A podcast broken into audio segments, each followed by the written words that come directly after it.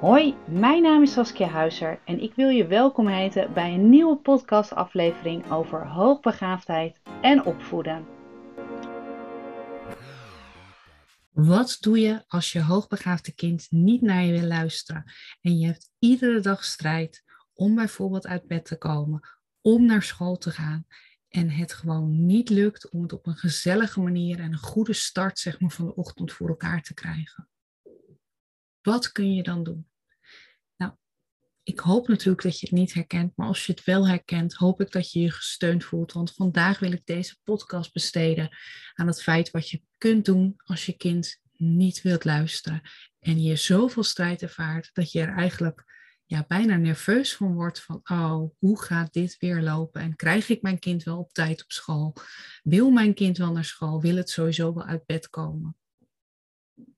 Nou, wat heel belangrijk is, is want je, hebt, je zit vaak in een visueuze cirkel met je kind, in een negatieve spiraal, hoe je het ook wil noemen, hoe je het ook ervaart, dat het gewoon eigenlijk niet goed lukt.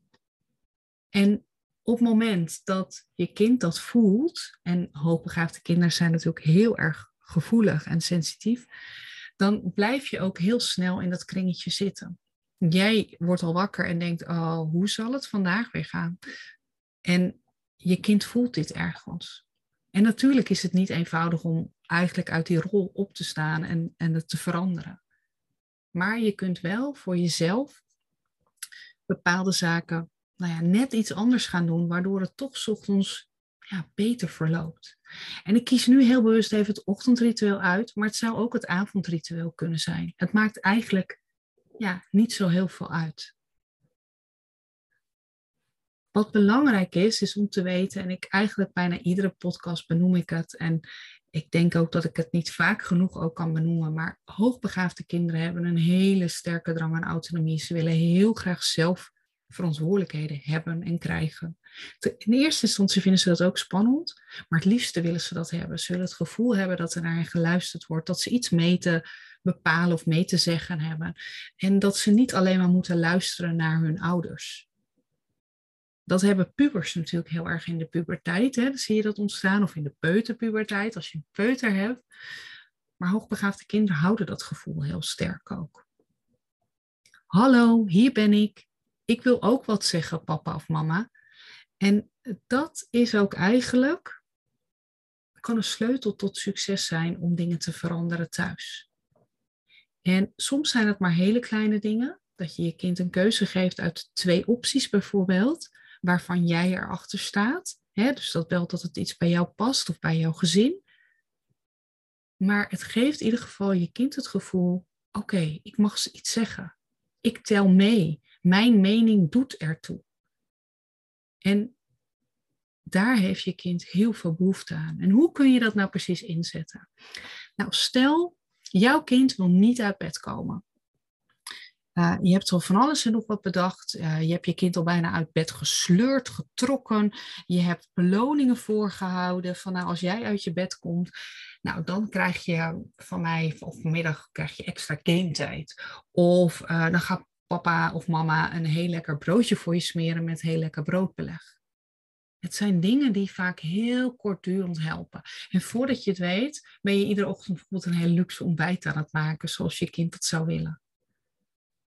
Stop daar alsjeblieft mee, want dat helpt niet. Maar ga met je kind in gesprek en doe dat niet in de ochtend of als het bij het avondritueel is tijdens het avondeten. Maar doe dat op een moment dat je ja, rustig samen bent vaak hoor ik ouders zeggen waarmee ik het bespreek, die zeggen, oh, dat lukt wel als bijvoorbeeld een broertje of zusje, als je nog jonge kinderen hebt, op bed ligt. Of dat lukt op het moment dat ik mijn kind naar bed ga brengen en dan lig ik lekker samen even uh, in bed of we zitten lekker nog op bed en um, we maken er even een gezellig momentje van. Ga dan eens vragen aan je kind wat nou, wat, wat, wat je kind nou nodig heeft om uit bed te komen of om rustig te eten. Vaak komen kinderen met hele mooie oplossingen. En soms zijn die oplossingen ja, niet haalbaar en die zijn nou ja, bijna een utopie, zeg maar, van eisen die ze hebben. Geef dat ook meteen aan van nou, ik vind dat dit nou niet helemaal, zeg maar, de manier is hoe we het kunnen doen. of je, je eist wel heel veel, of je wil wel heel veel. Zullen we iets kunnen bedenken waar we ons beiden nou ja, blij van voelen? Of dat we ook denken, nou, dit kan ook. Waardoor je met z'n tweeën uiteindelijk een oplossing gaat bedenken. en die ga je ook uitproberen. Stel dat je hebt besproken, je kind wil nooit uit bed komen of gewoon er heel moeilijk uitkomen. Ja, dan kan het zijn dat je kind zegt, nou, ik zou het heel fijn vinden om een eigen wekker te hebben. En dat je dan ook afspreekt van dat je kind bijvoorbeeld zelf de wekker uitdrukt. Of dat je kind zelf de tijd kan zien. En natuurlijk gaat het dan helaas niet altijd lukken om uiteindelijk op die, om op die tijd ook uit bed te stappen. Maar probeer het eens probeer met je kind uh, het in ieder geval uit. En als het dan niet lukt de volgende dag, omdat, het toch, omdat je kind zo lekker in zijn of haar bedje lag, nou, bespreek dan s'avonds weer een keer en doe dat weer niet op dat moment van, nou, we hebben toch afgesproken dat? Nee, doe dat niet. Dat is niet het moment om met elkaar in gesprek te gaan. Je kan wel zeggen, oh, we hadden volgens mij iets anders afgesproken, maar laten we het daar later over hebben. Probeer vooral die emotie uit de toon van het gesprek of van wat je ook zegt, probeer die weg te halen. En ook al echt gaat misschien wel, nou ja, dat je, dat je ontzettend boos bent, bloed onder je nagels vandaan komt en dat je denkt, ah, ik weet het niet meer. Nee, probeer echt even als volwassene daarin een verstandige beslissing te nemen. Probeer rustig te blijven en probeer te denken: oké, we gaan dit later op de dag, als het oké is, gaan we dit bespreken.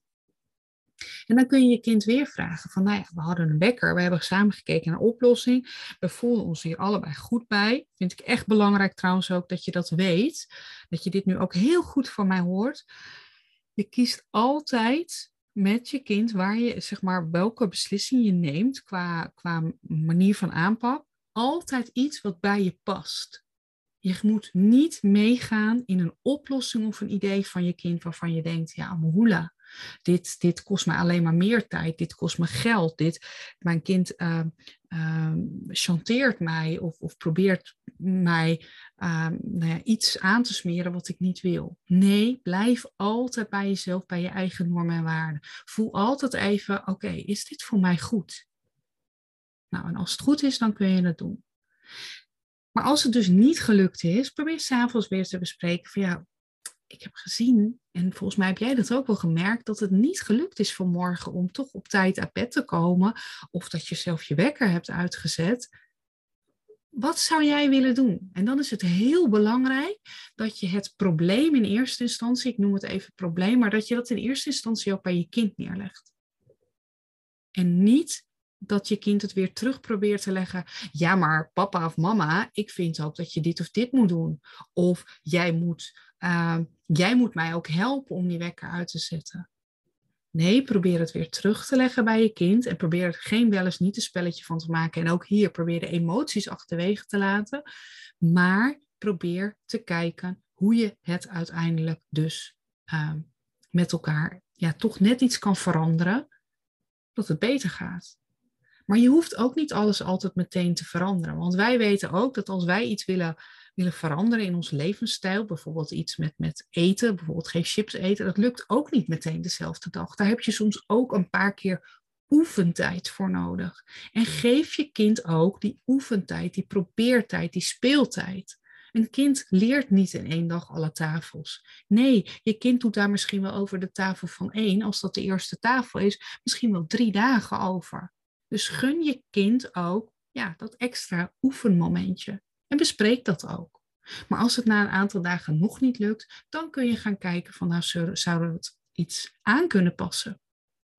Zo ja, wat dan? Wat ga jij, en dan bedoel ik met jij je kind, wat gaat jouw kind misschien een beetje anders doen? En tuurlijk mag je je kind helpen. Maar probeer alleen niet in de valkuil te stappen dat je kind zegt, ja maar mama, als jij nou een lekker croissantje voor me neerzet, of je gaat voor mij een lekker broodje met uh, chocoladepasta maken, dan kom ik meteen uit mijn bed. Nee, dat is niet de manier. Um, sowieso ben ik als persoon ben ik niet een enorme voorstander van zowel straffen als belonen. Um, want ik vind dat dat hele kortdurende interventies zijn. Je kind luistert maar even kort en tot het moment hij of zij iets voor elkaar krijgt. En ja, dan is eigenlijk de beloning of, of de, de straf, dan is het voorbij. Het is een soort, in het geval van straffen, bijna een kortdurend pressiemiddel. En in het geval van belonen is het ook echt een kortdurende beloning. Je hebt, nou, je hebt gekregen wat je wil en je bent verzadigd, maar de volgende keer wil je alleen nog maar meer. En ga je weer om die beloning vragen of om nog grotere beloning. En Um, daarom vind, ben ik heel erg van mening, en ik ben heel benieuwd hoe jij daar als luisteraar ook over denkt, om juist iets te bedenken wat langdurig helpt. En dat is niet in de vorm van een beloning of van een straf.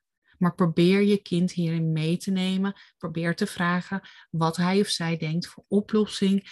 En ook hier geef je dus weer die verantwoordelijkheid en die autonomie. Als um, je dus de verantwoordelijkheid bij je kind neerlegt. En dat kan echt al vanaf een jonge leeftijd. Um, ik heb dat vorig jaar heb ik dat besproken met, uh, met ouders. Um, en van hen was de dochter toen volgens mij of nog twee of net drie. En dat meisje wilde niet altijd haar schoenen aan als ze naar buiten ging. En moeder had in dit geval met haar afgesproken: oké, we hebben twee keuzes. Je gaat of je schoenen aandoen. En de andere keuze is dat, en dat wil dat meisje, van nee, ik wil mijn schoenen niet aandoen. Je doet je schoenen niet aan, maar bedenk dan wel dat je misschien natte, vieze, koude voeten kan krijgen. En ja, de vraag is of je dat fijn vindt. En dat heb ik met moeder ook geoefend, dat ze dat ook op die manier bracht. Dus niet zo van, ja, nou, dan moet je het zelf maar weten. Dan krijg je straks misschien wel zere voetjes of uh, ga je niet stappen. Nee, want dat klinkt niet helemaal fijn. Dat klinkt eigenlijk al van dat jij je zin als moeder wil krijgen. En jij wil misschien ook wel dat je kind ook niet met blote voeten gaat, want wat zullen anderen daar wel niet van denken? Maar je legt de verantwoordelijkheid bij je kind, je geeft de consequenties aan. Je kind kan daar nog over nadenken van oké, weet je het zeker dat je met blote voeten naar buiten wil? Stel dat het november is en toch wel koud is.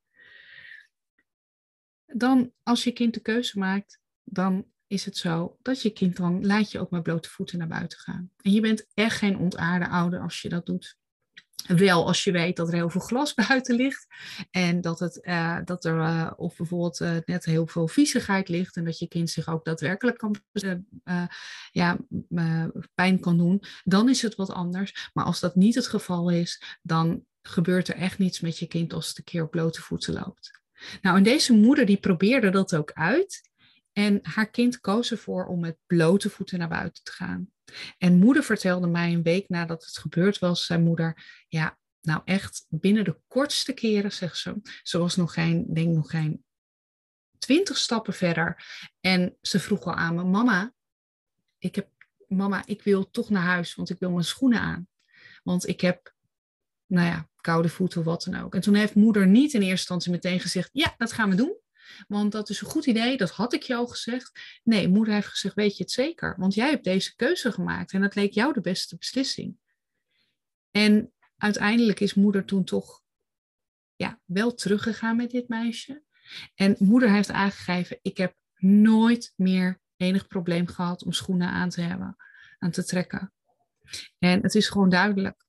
En zij heeft een keuze gemaakt en ze voelde het ook helemaal niet als van ik, ik, ik doe iets verkeerds of zo. Of um, dat moeder dacht van ja, ik ben heel onaardig tegen mijn kind. Als een soort pressiemiddel van nou ja, ik denk toch dat dit het betere, de beste oplossing is. Nee, dat had dit meisje helemaal niet. En dit meisje was dus, nou, nog net geen drie of was net drie. En het is daarna goed gegaan. En moeder heeft deze manier heel vaak nog toegepast. Heel vaak gezegd, oké, als jij dus iets nou ja, als jij dus niet uh, wil eten, want dat hoor je ook vaak van kinderen die dus s'avonds of s ochtends niet willen eten, prima. Maar dan kan het wel zijn dat je zo trek krijgt. En dat je zo direct um, um, nou ja, even denkt van, oeh, had ik maar gegeten.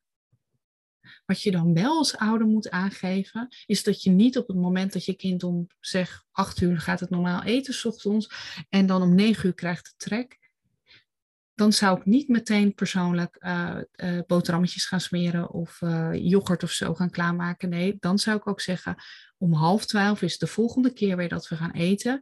Ik heb je dit aangegeven, we gaan nu eventjes niet eten. en dat is niet zozeer van, nou, dan, nou, als je een bepaalde beslissing hebt genomen, dan moet je maar voelen. Maar ook om te weten van, ja, nee, dit is, dit is zeg maar je beslissing. Als je dan uiteindelijk om elf uur gaat eten, toch nog iets gaat eten, prima. Maar wel en ook um, uh, dat je kind het dus wel in de gaten heeft. En daarna, je kan dus ook nog even bespreken van, hmm, is dit nou, was dit nou een goede beslissing van je? Of zou je dat de volgende keer anders doen? En vaak komen kinderen er dan ook wel achter, ja, hmm, was niet zo fijn, was niet zo fijn om met zo'n, met zo'n knorrende maag, zeg maar, rond te lopen.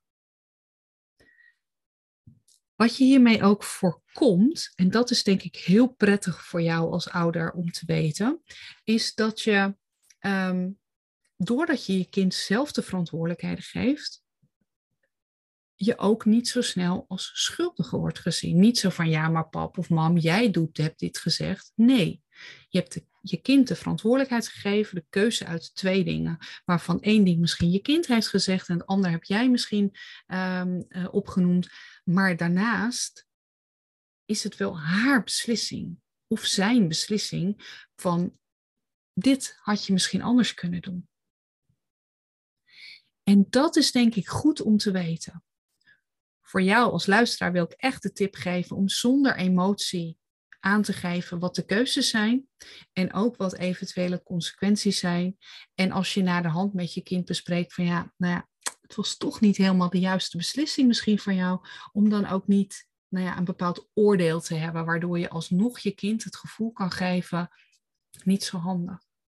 Wat je wel kunt doen, is als je dus bespreekt van ja, hoe had je het dus anders kunnen doen, dat je aangeeft van, hmm, misschien was dit inderdaad niet het handigste om te doen, maar wat zou je de volgende keer anders doen?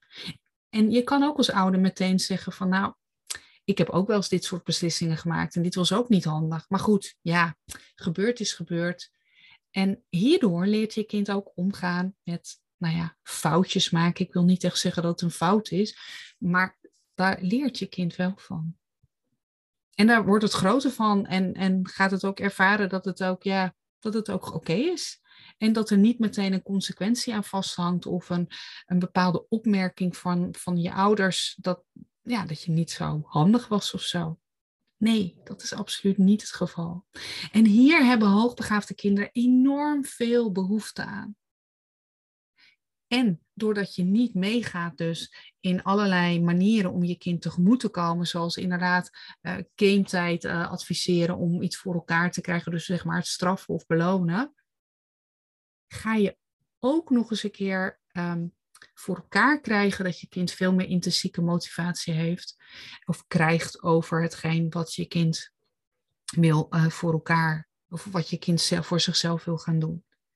En dat geeft ook aan dat jouw kind moet veranderen en niet jij als ouder. Je moet niet alles doen om, um, ja, zeg maar dat je allerlei bochten moet gaan brengen als ouder. Nee, je kind moet leren om zelf de weg, de route te bepalen. En jij geeft daarin tips en trucs. Maar je kind moet het uiteindelijk doen. En dat kan dus vanaf die jonge leeftijd al. En dat gaat jouw hoogbegaafde kind zoveel opleveren. Dat gaat uiteindelijk, als je dit vaker toepast, gaat dit ook heel veel discussies uit de weg. En dat is natuurlijk ook heel erg fijn, want daar hebben hoogbegaafde kinderen ook ja, toch wel heel veel um, behoefte aan of een handje van ook. En daar gaat een eerdere podcast van mij ook over. Ik hoop dat je hier iets aan hebt gehad aan deze podcast. Ik hoor het heel graag van je. Ik zou het super leuk vinden om een reactie van je te ontvangen. Um, ik krijg veel reacties van ouders binnen. En um, daarin hoor ik ook dat ze het zo prettig vinden ook om nou ja, tips en trucs te krijgen, maar ook heel veel herkenning uh, meemaken. Herkenning van, van zaken die bij hun eigen kind ook spelen. Ik hoop dat jij als luisteraar hier weer een stapje verder mee komt.